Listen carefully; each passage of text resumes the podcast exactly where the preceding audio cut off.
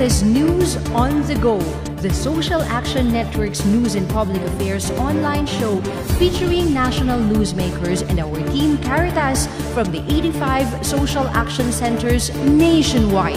Live at Caritas Philippines social media channels, Fridays 9 to 10 o'clock in the morning. Caritas News on the Go.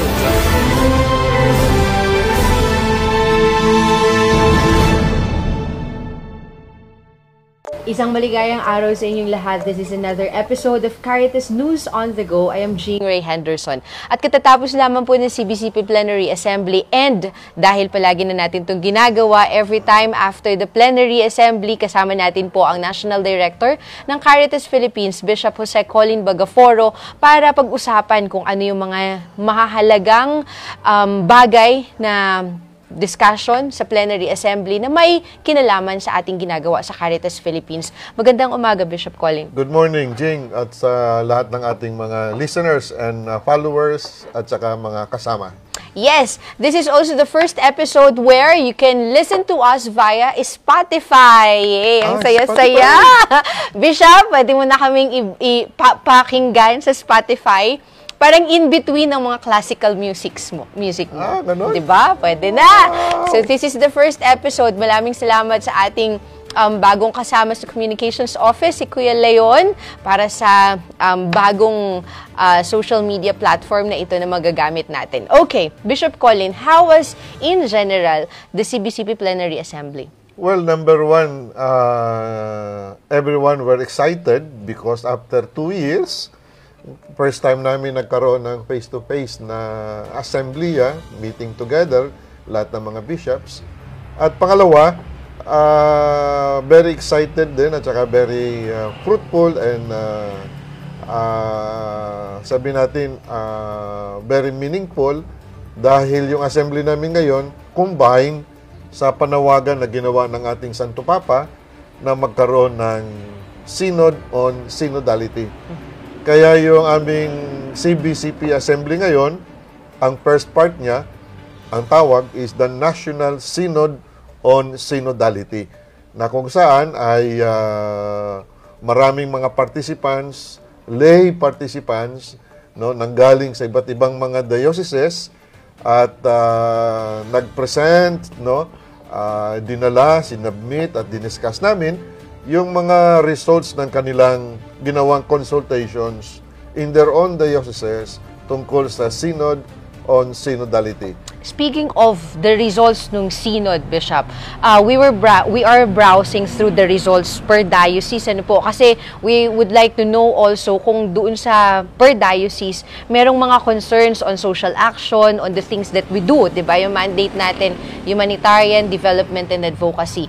Pero um, on this bishop, parang isa sa mga nakikita natin is that um, malaki, malakas yung clamor for us to become a listening church. Yes, yes. Uh, after all, yun ang uh, pinaka-underlying theme at panawagan ng Synod on Synodality ay to listen, to listen. Makinig tayo sa boses ng uh, ating mga uh, kababayan at higit sa lahat yung mga marginalized, yung mga quotation mark unchurched people na hindi natin nare-reach out.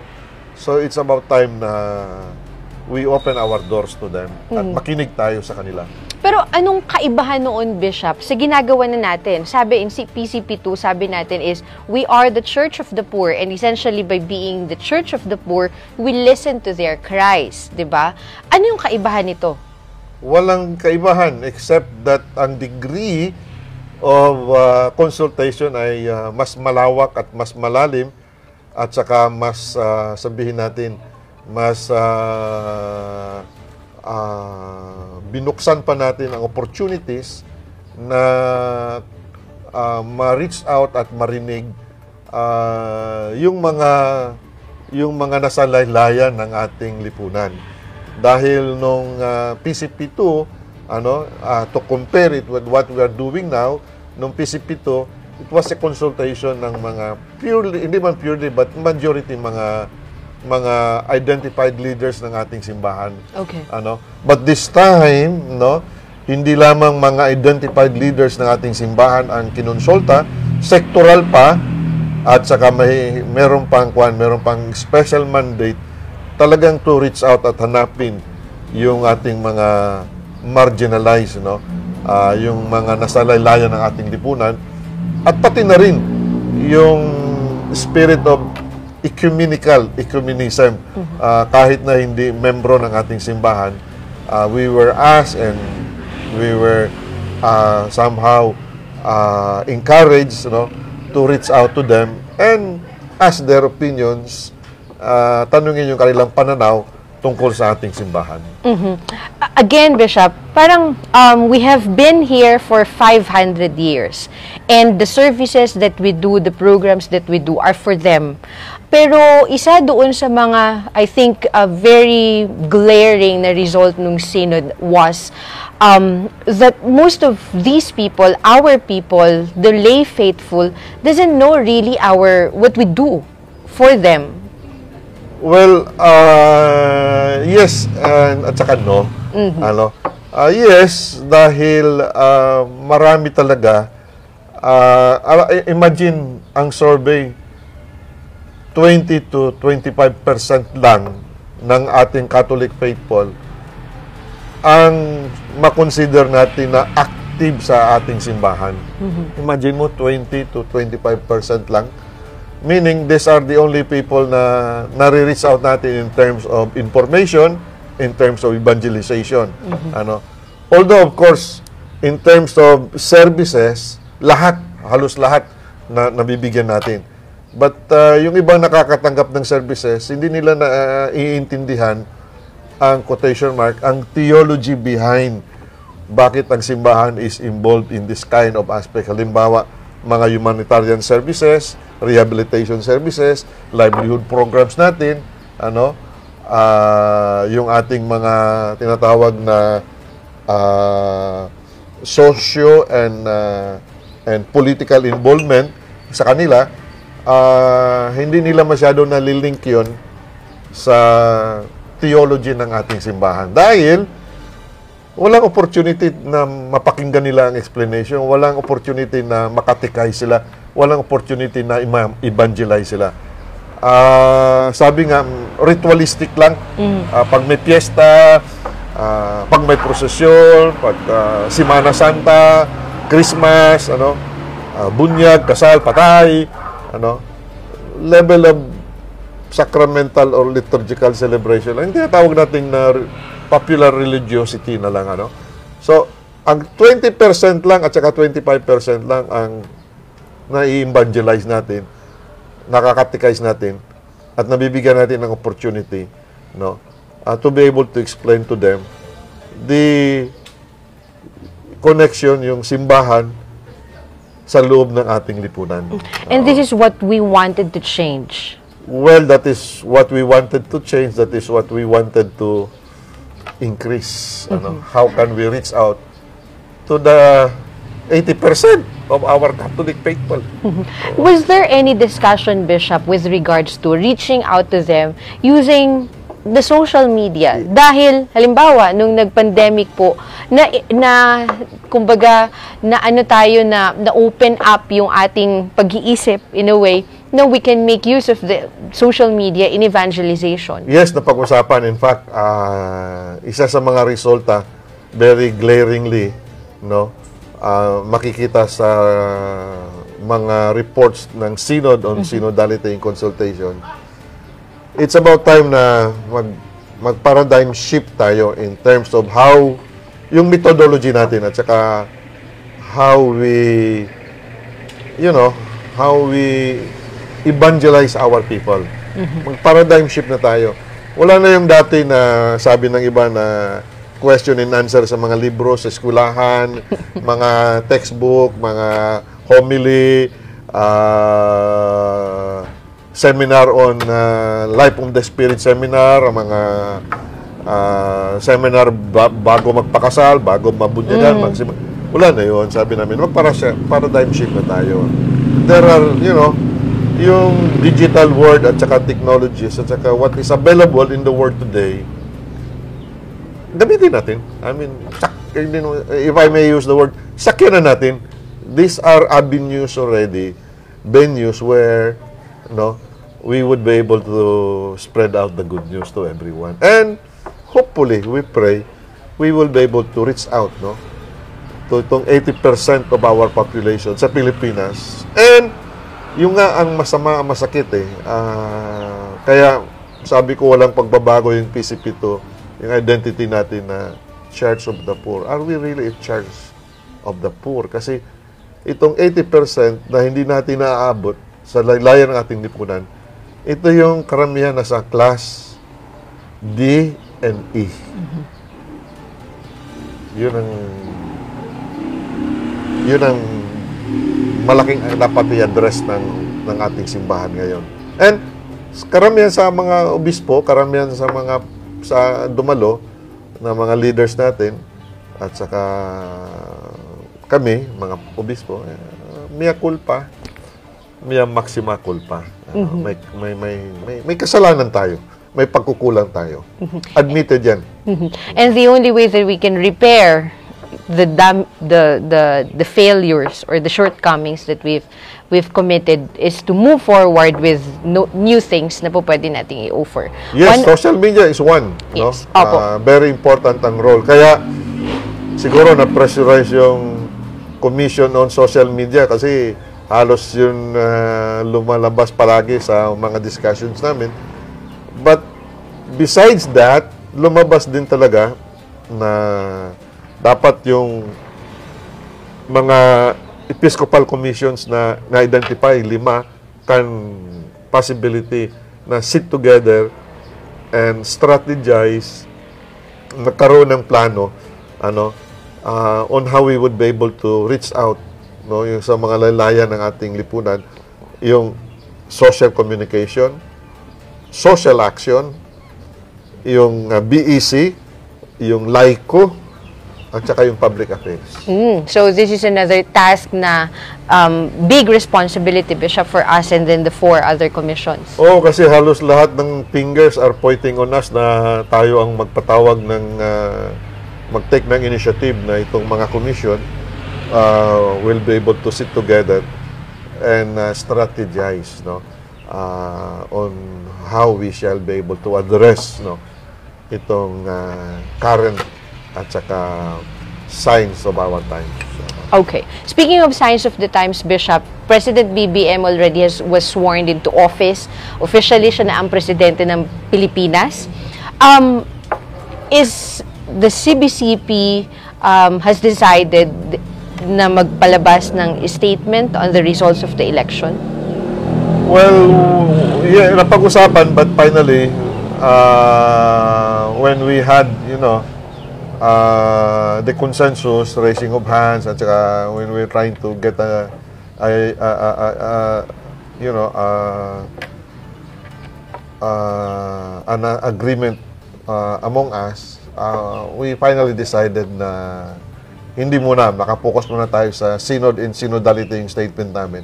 Sabi nga ng iba, uh, strong statement na, enough na statement yung pinakita Na wala kayong statement. na hindi yung si Bish, si Cardinal Advincula at saka si Cardinal Quevedo celebrated mass with them the day after the inauguration uh, sa San Miguel Parish no uh, in Malacanang itself no, in And what does that gesture mean? Uh, well, uh, if I may use the word that uh, we have been using, it's an expression of our Principled cooperation? principled cooperation. we are ready to sit down. No, we are we are partners. We are offering our our services. No, and uh, we are ready to. Uh, Ready to mingle to- with no, them? Engage with them. no? Engage with them. But of course, no, uh, without us compromising, no, yung principles ng ating uh, values of our gospel. Yung- Speaking of which, Bishop, sa ngayon, Pres- President BBM is the acting, acting Secretary of the Department of Agriculture. He is yet to um, send or, or appoint um, DNR Secretary. Pagkatapos, medyo may mga pagbabago doon. Like for example, the abolishment of the Philippine Anti Anti-Corruption Commission. What does this tell you na lalong-lalo na po na two of our priorities for this year ay ecology and good governance? Well, we cross our fingers, ano? Uh, hopefully, For how long are we going gonna cross the fingers, but we Bishop? will actively get involved, no? Uh, in the affairs, no, of our people, and at the same time work with our government, ano? Uh, we do not know until when will we be able to stretch our hands working with them, no? Uh, principled cooperation with them, no? Sabi natin. But uh, we hope and we pray na na the government also, lalong-lalo na ang DNR at saka Department of uh, Agriculture uh, would really you know, listen and respond accordingly yung mga current issues natin today. Yung sabi natin yung uh, gut issues, yung stomach issues natin. Ah, ah, marami ngayon ang kuan eh, marami ngayon ang nagugutom, no? Ah, pangalawa, yung ating agrikultura ah, masyadong naaapi na ang ating mga farmers kasi ang kanilang competition mga imported agricultural products lalong-lalo na galing sa sa China ano eh, hirap silang mag-compete in terms of prices and ah, ang ating mga farmers yung kanilang input ano hindi nila nako-compensate pag pinabibili na nila yung kanilang mga produkto dahil steep ang competition. So that one has to be addressed. Yung sa good governance naman, uh, again, I said we we cross our fingers, no? Ah, kasi maraming mga threats no on good governance. Binanggit mo yung mula na yung inabolish na yung Commission on Anti-Corruption, ano? Ah, sino ba monitor ngayon ng mga mga ah, Corrupt acts. corruption o mga wrongdoings in the government, mga questionable, mga anomalya ah, sa sa ating gobyerno, ano? Ah, pangalawa is of course ah, we cross our fingers because as what we heard many times and what uh, we are seeing, no, uh, there is an attempt, no, to to to revise uh, history so much so na by revising it, uh, ma, ma, ma, ma, mabigyan ng focus na naman at ma, maglalago na naman yung tinatawag natin na political dynasty and uh, uh, isa yan sa mga issues na dapat nating uh, tingnan if we talk about good governance. When governance is being controlled by one family, by one clan, uh, walang check and balance, and therefore nasa ma- ma-jeopardize yung ating good governance program. So, ibig sabihin, Bishop, among the many things that we will be advocating and then lobbying uh, with the government is yung pagkakaroon natin ngayon ng um, implementing rules and regulations against political dynasties. That's uh, that's number one, ano? If uh, if uh, we can lobby kasi hanggang ngayon hindi pa na enact yung there was a bill on anti-dynasty. And uh, hindi pa na enact uh, I mean hindi yata nakapasa ng mga first reading o second readings, no? Yep. But up, well, expected after all sila naman sila nandun eh. If they will approve it, it will be mag-boomerang towards them. Eh. Bakit?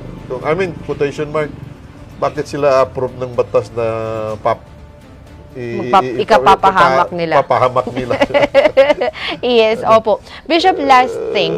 Uh, among the many priorities, and we have been talking about the priorities ngayon ng social action, ng Caritas Philippines, um, alin yung mas bibigyan natin ngayon ng, ng weight in terms of really communicating to the people what we need or what we want to to achieve with them.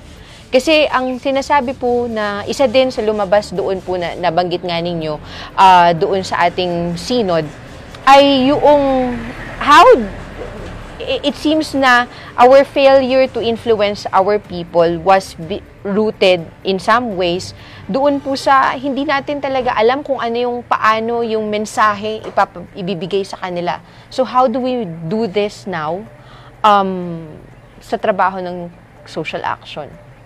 Very, yun, yun ang number one challenge for social action, no? How shall we bring down, no, to the level of our people na at their own understanding na pwede nilang may digest, no? Yung number one, yung yung, yung ano yung anong aral ng ating simbahan, ano? At pangalawa, uh, we have tried this one during uh, election, yung ginawa nating uh, uh, education component ng election, yung empowering of people, empowering, no? Uh, somehow, uh, medyo nahirapan tayo to communicate with them. Merong mga nakakumagat, merong mga nakaintindi, merong mga nabuksan ng isip, at merong mga nagbago, at merong mga sumunod, meron tayong mga, sabihin natin, mga followers, ano? Pero uh, doon tayo nag, I think we failed, no? In bringing down the message to them. Uh, especially uh, the message of the gospel, and most especially siguro, yung ating uh, uh, social agenda for the people. At yung, you know, ay yung issues on good governance, alam mo, very challenging talaga ito sa atin. Uh, uh, uh, in other words, I'm not saying na we would be able to achieve this one in one or two years or three years. It not it might not be within our lifetime. Ano? Kasi uh, sabi nga natin, napakabigat ng mga kultura na dapat nating banggain dito. Number one, yung utang na loob. Number two, yung uh, patronage, no? Uh, number three, yung political dynasty, ano? Uh, number four talaga ang pinakamabigat yung, yung it has become a culture na every time may election, akseptado na talaga bribery, vote buying. No, padamihan ng pera.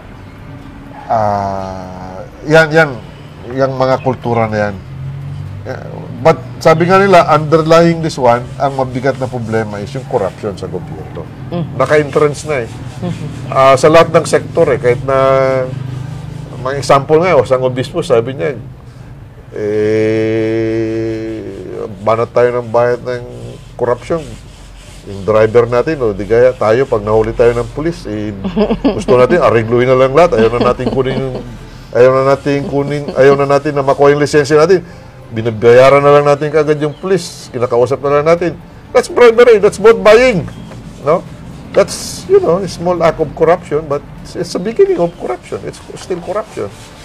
Eh, Ganon din, sabi ng isang obispo, tumayo rin, eh, maglakad tayo ng mga papeles for uh, building permit o for uh, uh, sabihin natin yung uh, construction permit o di kaya eh, ninalakad na lang natin yun, na palakasan lang tayo, makakilala tayo doon para mapirmahan na yung mabilis yung it is corruption. So, naka, naka-entrench yung sa kultura natin. Mahirap, mahirap. It's a big, big, big challenge, not for only for social action, But for ministry, everybody. But for everybody. And yun din yung sinasabi sa atin, Bishop, nung mga kababayan natin. I mean, the, the, the people we work with in the communities na talagang mahirap itong banggain. Pero if you are going to talk to them sa ating mga communities po na tinutulungan, na kasama natin sa trabaho, what will you tell them? uh, we have to work with them. I mean, uh, action speaks better than words, eh. and therefore, we have to, yung lifestyle natin, yung witnessing natin aspect to them, I think those are the better, uh, better than saying anything to them. The, uh, ibang sabi natin na ah, parang mas marunong pa tayo sa kanila. Siguro the best way is sa mga programa natin, sa ating mga approach with them, importante yung yung yung yung kwan yung ah, witnessing aspect. Importante yung ah, for example, if we talk about ecology, may programa tayo ng mga ecology sa kanila. Eh, dapat naka-influence na sa ating buong pagkatao on how we take care of our environments. Ano. Eh, problema niyan, salita tayo ng salita about ecology, pero number one tayong nagkakalat ng basura. Hindi man lang tayo marunong maglinis ng ating kapaligiran, ano? O di kaya ah, bato-bato sa langit, ang matamaan huwag magalit, ano? Ah, sabi natin, i-preserve ang ating ah, lalo na mga endemic trees natin. Pero gusto-gusto natin na yung lamesa natin, nara, at saka lawan, at saka mga magagandang klaseng kahoy. Eh, kulang tayo ng ano, aspect. ng- So, faith that turns into action. Dapat ganun. dapat Kinakailangan. Bishop, Ah, before... lalo na yung programa natin ngayon, eco, ag, yung ecology. Ah, kaya nagkaroon tayo ng panawagan sa ating mga simbahan na yung konting naipon natin, huwag na nating ilagay sa bangko na yung bangko identified na nagsisira ng ating kalikasan. Kasi indirectly, yung perang binigay natin doon, ginamit nila yon para sirain yung ating kalikasan. Yeah, correct. Ooh, Anong tawag doon? divestment. Divestment. Opo. Bishop, before I forget, pupunta dito next week ang Caritas Asia. This is like the ASEAN summit of all Caritas organizations in Asia. Um, ano yung ini-expect po ninyo na um, what do we what are we going to share to them? Well, number one, uh, ang expectations ko talaga, uh, we will be talking about synod in synodality, promote preservation of our nature, ano, in response to the planetary crisis. Palagay ko yan din ang problema ng buong continental Asia. At ini-expect ko na mapag-uusapan yon. And also, uh, ang aking expectation din is we would be able to share no uh, experiences where we would be able to enrich our programs, enrich our organization, and at the same time, how we would be able to reach out to them. Yung ma- paano natin ma-network ang lahat ng mga karitas na in the event that, quotation mark, one Caritas would be in need of something, madali tayong maka-network, madali tayong magtulungan.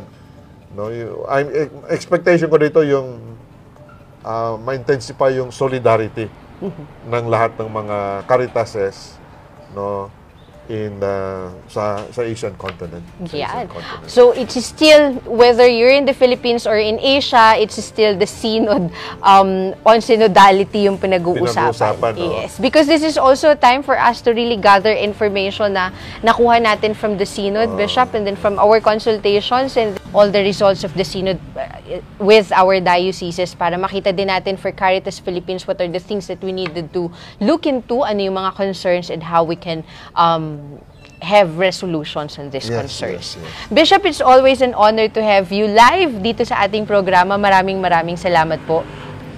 Thank you very much also. And of course, sa mga susunod po na pagkakataon, again, we will be having Bishop Colin and then Father Tony, our Executive Secretary, para din po mapag-usapan talaga natin yung mga kinakaharap na issues and concerns ng Simbahang Katoliko, lalong-lalo na po ng Caritas Philippines. Magbabalik po ang ating programa. Ito ang Caritas News on the Go.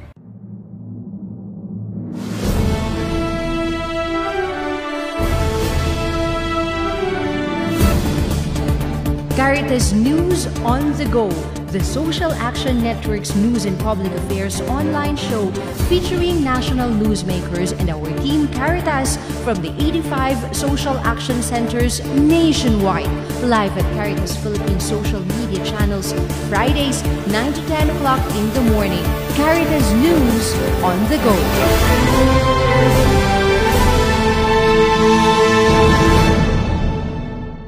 Formal lang tinurn over ng Diocesan Social Action Center Kalibo ang kanilang natapos na pabahay para sa mga katutubong ati sa Numancia, Aklan. Ang nasabing pabahay ay kabilang sa kanilang IP relocation project na naging posible sa, sa pakipagtulungan ng Caritas Italiana na kung saan 26 na pabahay ang binigay sa 26 na pamilya ng mga katutubong ati na dating naninirahan sa ilalim ng tulay ng Kalibo, Aklan. Hangad ng Disa Kalibo kasama ang Caritas Italiana na may angat ang dignidad at pagkakalinlandan ng mga katutubong ati sa pamamagitan ng pagtulong sa kanila na mapaunlad ang kanilang pamumuhay. Kaya naman maliban sa pabahay, nabigyan din sila ng tribal hall, water system at kalsada. Dagdag dito ay nabigyan din sila ng livelihood projects at trainings na nakatuon sa pagpapaunlad ng kanilang pamumuhay at mga katutubong produkto. Ang turnover ceremony ay sinimula ng pagdaraos ng misa na pinangunahan ni Bishop Jose Corazon T. Talaok at sinunda ng programa na inihanda ng mga katutubong ati kasama ng spouse ng Disak Kalibo sa pamumuno ng kanilang Disak Director na si Reverend Father Ulysses Dalida at ni Dodong Arellano ng nasa Caritas Philippines. Dumalo din sa nasabing selebrasyon ng Capiz Archdiocese and Social Action Center sa pamumuno ng kanilang tasak director na si Reverend Father Mark Ransflor na nagpakita din ng kanilang suporta sa kanilang mga kasama sa social action. Kasama din sa mga lumahok ang iba't ibang ahensya ng gobyerno kagaya ng DTI, DOLE at TESDA na kung saan karamihan sa kanila ay nangakong magbibigay ng programa na makakatulong sa mga ati. Kaya naman malaki ang pasasalamat ng Disa Kalibo kasama ang Caritas Italiana sa Office of the President and Chief process sa Numancia Municipal Official sa barangay officials ng Aliputos na siyang sumuporta sa kanila para maging matagumpay ang nasabing proyekto. Mula dito sa probinsya ng Aklan, ako si Reggie Makaya, ang inyong Team Caritas Diocese of Calibo para sa Caritas on the Go.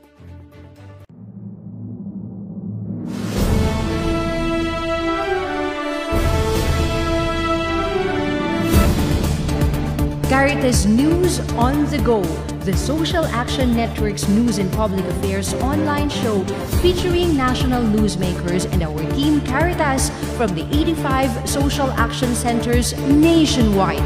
Live at Caritas Philippines social media channels, Fridays 9 to 10 o'clock in the morning.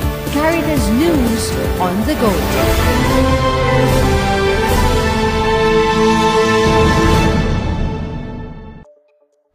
We are back. This is Caritas News on the Go. Kasama po natin from Asian Social Institute. Walang iba kundi si Dr.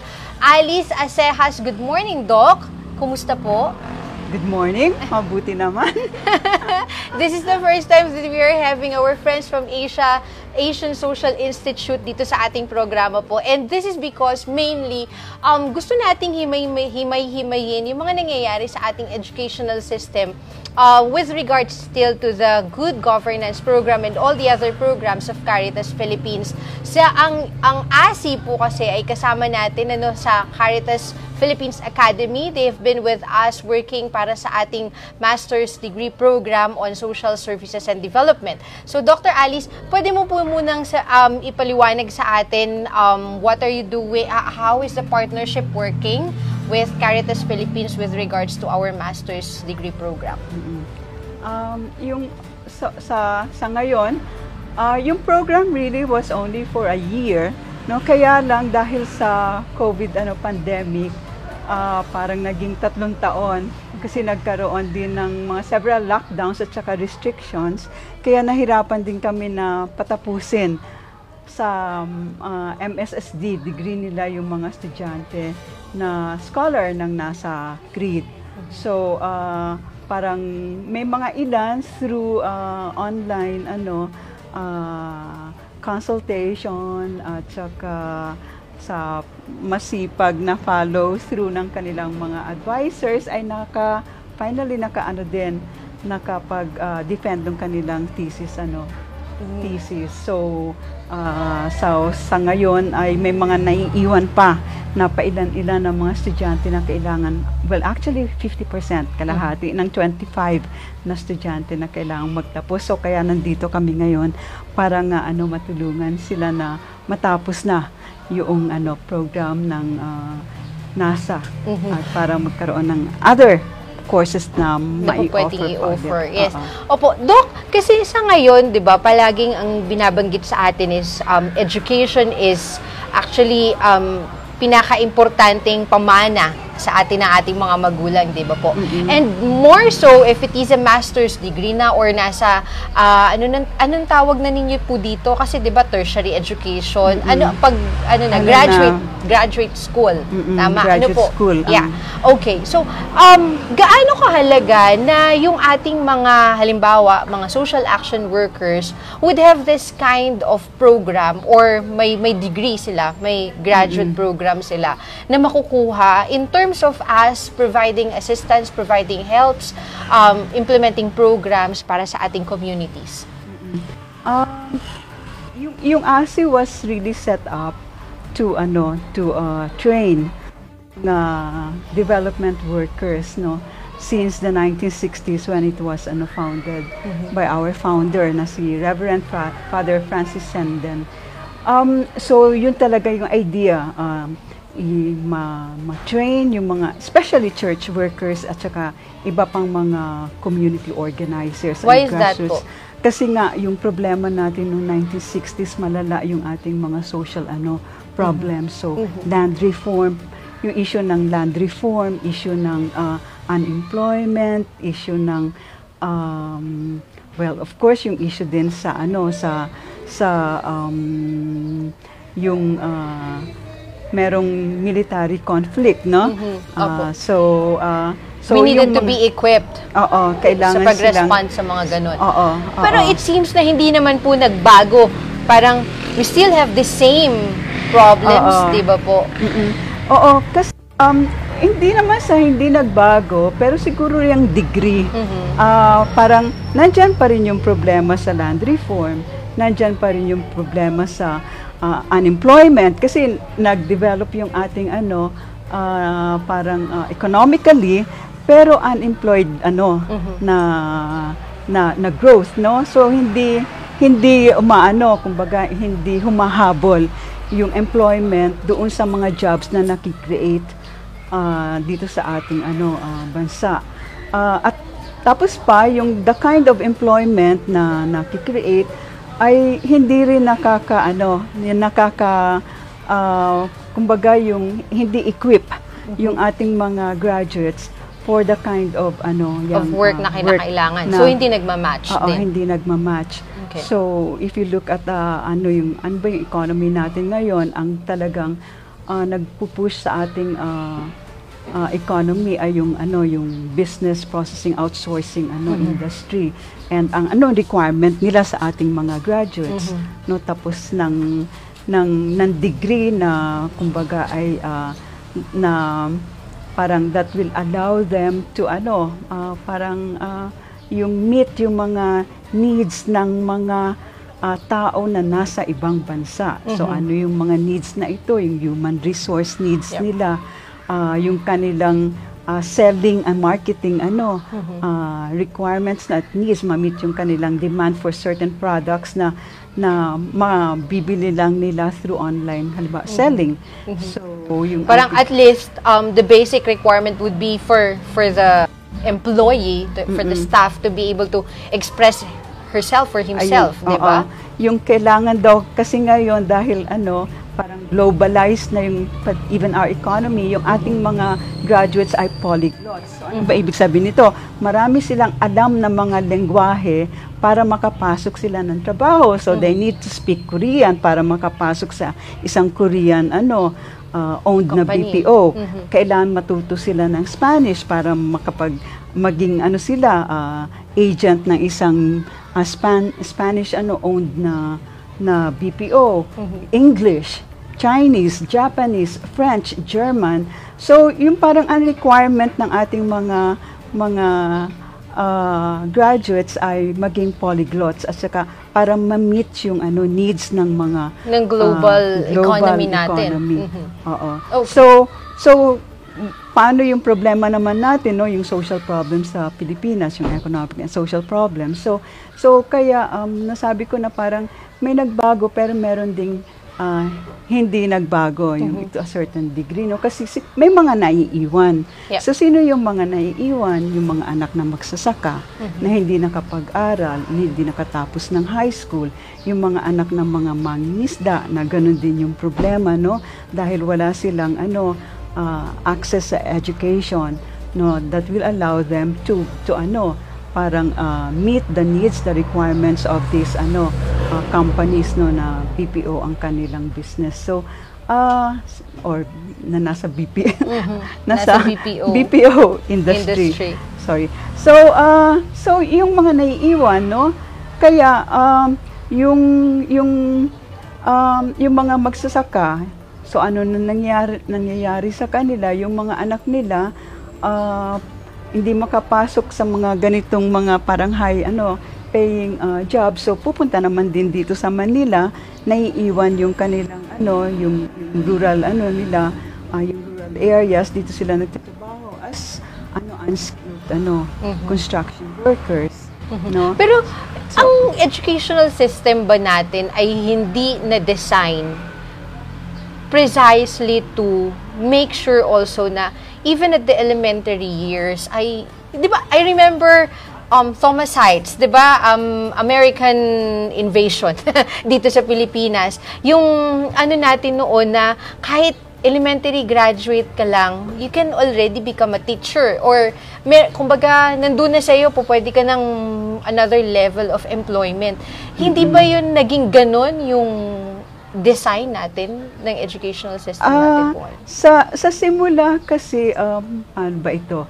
Kasi kung mag-history tayo ng Philippine educational system, medyo um nung during the American time, so yung American educational Mm-hmm. system ang inimpose, no? Pero again, uh, limited to to urban areas. Yeah. Yung ano, yung uh, parang Scope niya. o scope ng ano ng kaya may mga ano tayo eh yung, yung mga public universities natin state universities ng UP Philippine Normal ano University. So uh, National Teachers College o University na ba ngayon? So yan ay ano parang uh, yung bunga nung ano nung uh, American educational system na na-set up during the colonial ano uh, period, no? Tapos ah, pero again limited nga sa urban ano eh, sector. Tapos ang ang ang ang parang purpose nung nitong ano na ito ng ng, ng system na ito was to ah, produce mga bureaucrats, no? Napapalit dun sa mga American bureaucrats. Pero yung ideally, ideological ano nila makeup ay ano, yung parang kumbaga friendly, no? To the American ano ah, democratic ano ideals kumbaga. So so bureaucrats. So yan yung ano. Ah, tapos um um ah, later siguro yung yung nga yung parang yung industry is starting to ano to develop. So 1950s 60s so nakita na kailangan mo rin ng skilled na ano workforce. Pero pa- paano So, natin yun binabalance ngayon, ma'am? Like for example, at ASI, pa- paano binabalance yung, okay, the need for us to respond to the industrial economic requirements, Oo. pero at the same time, doon sa, kasi like, ilang estudyante ba ngayon or ilang professionals ba ngayon ang marunong pang kumanta ng lupang hinirang? 'Di ba? Which is sasabihin natin napaka superficial naman yan na tanong but that's basic doon sa pagiging yung nationalism, pa- patriotism, 'di ba? So how Oo. do we balance this? Oo. Um, yan. Ah, actually, parang, again, kung titingnan mo nga ah, from the ah, sociology of education na ano, na perspective, kasi ang parating tanong, ano ba talaga yung purpose ng education? Yeah. No? So, at ano yung taong edukado? No? Ah, tapos, ah, ah, yung, tapos ano ba yung klase ng pedagogy na ating ano ah, parang sinusunod at ini-implement sa ating mga eskwelahan no so so kaya um, yung pagbabalanse yun nga yung parang kung um, marami naman ng mga pag-aaral no sa sa Philippine educational system mula 1940s 1960s pero ang parang nakikita ko lang ay hindi nasusunod. Yung mga ano ah, lessons na na nag-emerge dun sa mga studies na to. Ah, kaya yung ang nangyayari pag may bagong administration, ah, halimbawa yung sinundan na administration ay parang mas progressive yung kanyang ano, yung kanyang perspective when it comes to education. no? So, tapos may darating na bagong administration, mababago na naman yung ano, yung kanyang ah, parang ah, ah, mga priorities when it comes to ano education. So, so kaya talagang parang kahit yung mga teachers minsan nalilito na ano ba talaga yung yung ah, Susundin. yung susundin o yung yung ating bang educational system is really geared towards ano uh, producing uh, students who are critical no? Thinkers or kayang mag ano mag-imbento halimbawa no? Mag uh, at mag uh, mag uh, mag ano ba, mag-research no? So so uh, pero yung iba naman ang nagiging priority ay yung needs ng industry. So dapat yung ating ano yung ating graduates ay pagka-graduate pasok agad sa isang industriya. So so kaya again no yung parang um, yung pagbabalanse parang ang hirap. Naalala ko ayan nung nung nung maliit pa ako nung nag-aaral pa ako 'di ba? May music pa Yes. noon.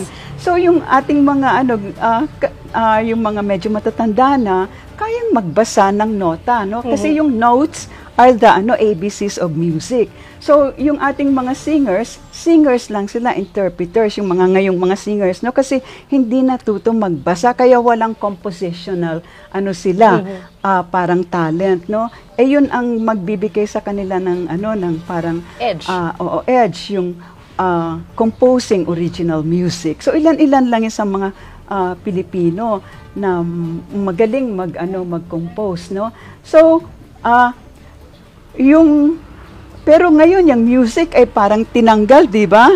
At isinama na lang sa MAPE ba 'yon? Yes. Sa MAPE Music, na health, and PE. and PE. Eh Yep. dati 'yan ay isa talagang ano, Separate subject. separate subject. oo. So, do you think po na, would you agree na wala na tayo ngayon, parang our educational system has downgraded um, in a way na wala na yung critical thinking doon sa binibigay sa atin ngayon and parang nandoon na lang po tayo sa what we are calling now as an instant economy and thinking process. Mm-mm. Ah, well, um, parang kasi mahirap din mag-generalize, no? Okay. Kasi may mga schools naman, private at saka public, ano, ah, schools na yung kanilang curriculum at saka, ka, kasi pag private, may konting ano independence from the Department of Education kaya pwede silang ma- ma-enrich yung kanilang Curriculum. curriculum. Oo. So uh, may mga ilang schools that that still no produce mga uh, graduates na critical uh, with critical minds. Pero meron din namang well, siguro ka, uh, yung sad part is that mas marami yung talagang ang ang kanilang ano lang narrow yung kanilang ano pag-iisip na makapag-produce lang talaga ng graduates that will meet the requirements of the economy. So, so yung critical thinking, usually ang inaano natin pag critical thinking, hindi lang yung profession ano mo, 'di ba? Yung kung ano yung yung skills and knowledge, kundi pati yung sa lipunan. Yes, correct. Oo. So yun yung and that's what we are lacking Oo, at the yun, moment. Yung sa tingin ko, oo, yun yung parang ah, yung critical thinking, yung ability to think independently, at saka yung ability to ano, parang ah, provide solutions to the problems of the country. Yung parang very few lang talaga Mm-hmm. yung merong ganyang ano. Kaya ba mm, kakayahan. maproblema yung Oh, pamahalaan natin ngayon? ah, You don't need to answer that, ah, Doc.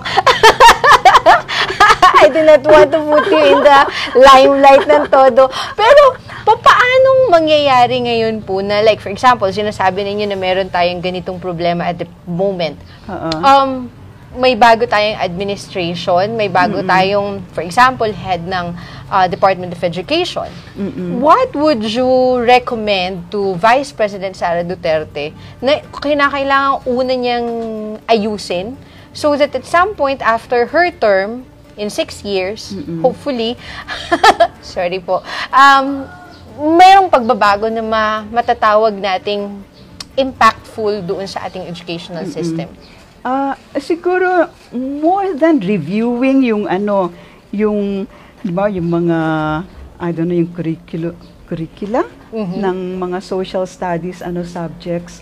Kasi parang merong ganong naririnig tayo sa mga bali-balita of trying to re- Revise. revise our history. no? Particularly our most recent history. Parang parang hindi yun eh. Ang sa akin parang pagtingin ko yung yung pedagogy no?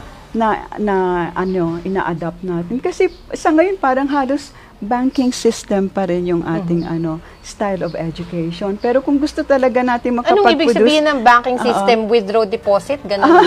o parang bangko nga eh. Nag, ah, yung mga bata ay parang ano, yung tabula rasa, papasok na walang kaalam-alam. Yun ang assumption sa banking system.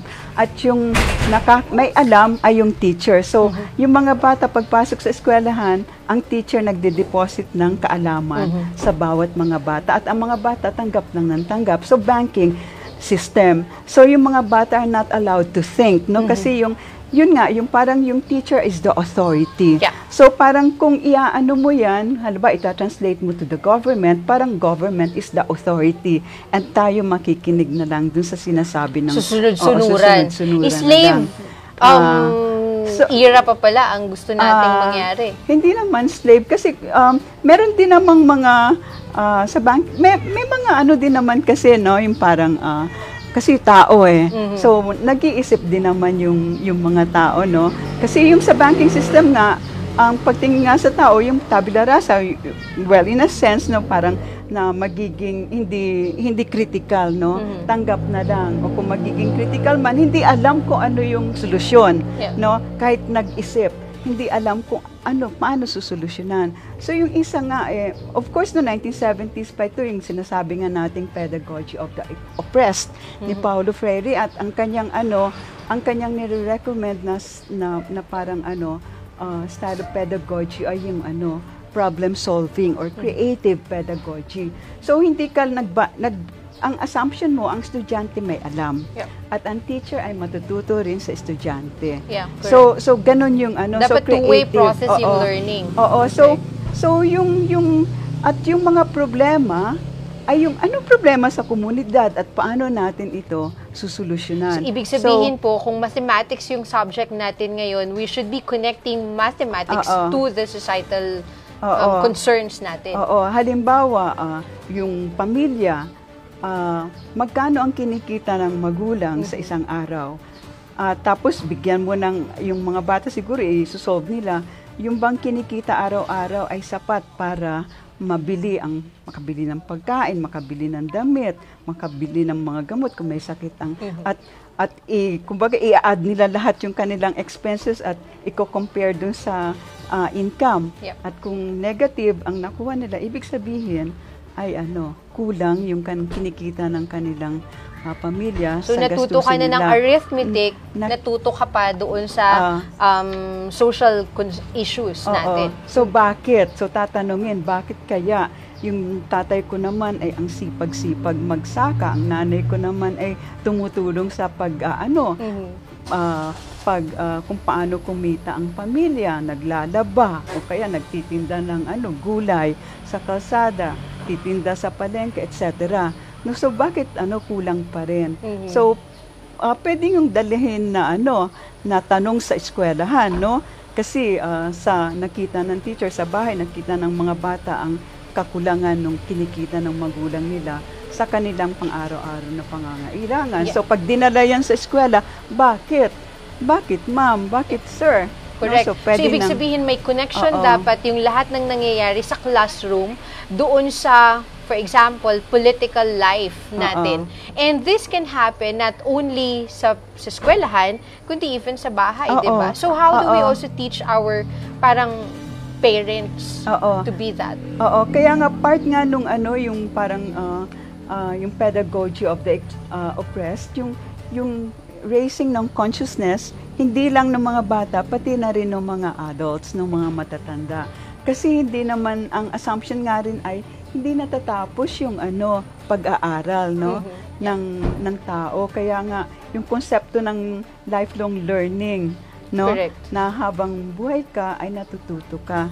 So, at na-apply mo yung natututunan mo dapat na-apply mo yung natututunan mo sa iyong ano pang-araw-araw na And buhay. how I wish we would be able to do this para um, mabawasan yung ating mga social problems, di ba?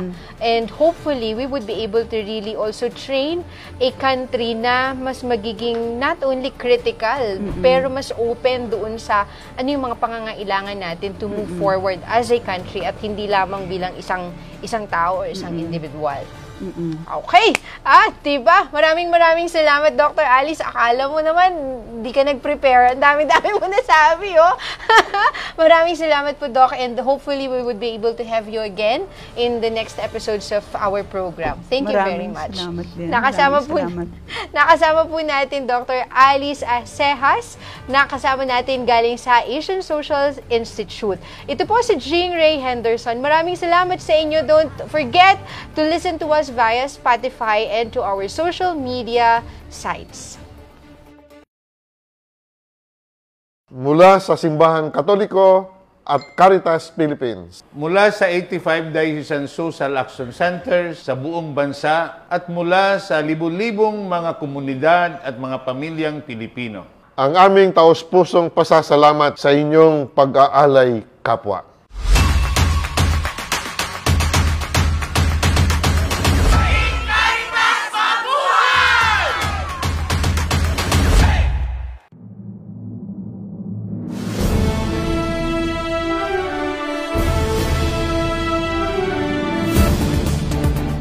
latest news on the go, the Social Action Network's news and public affairs online show featuring national newsmakers and our team Caritas from the 85 social action centers nationwide.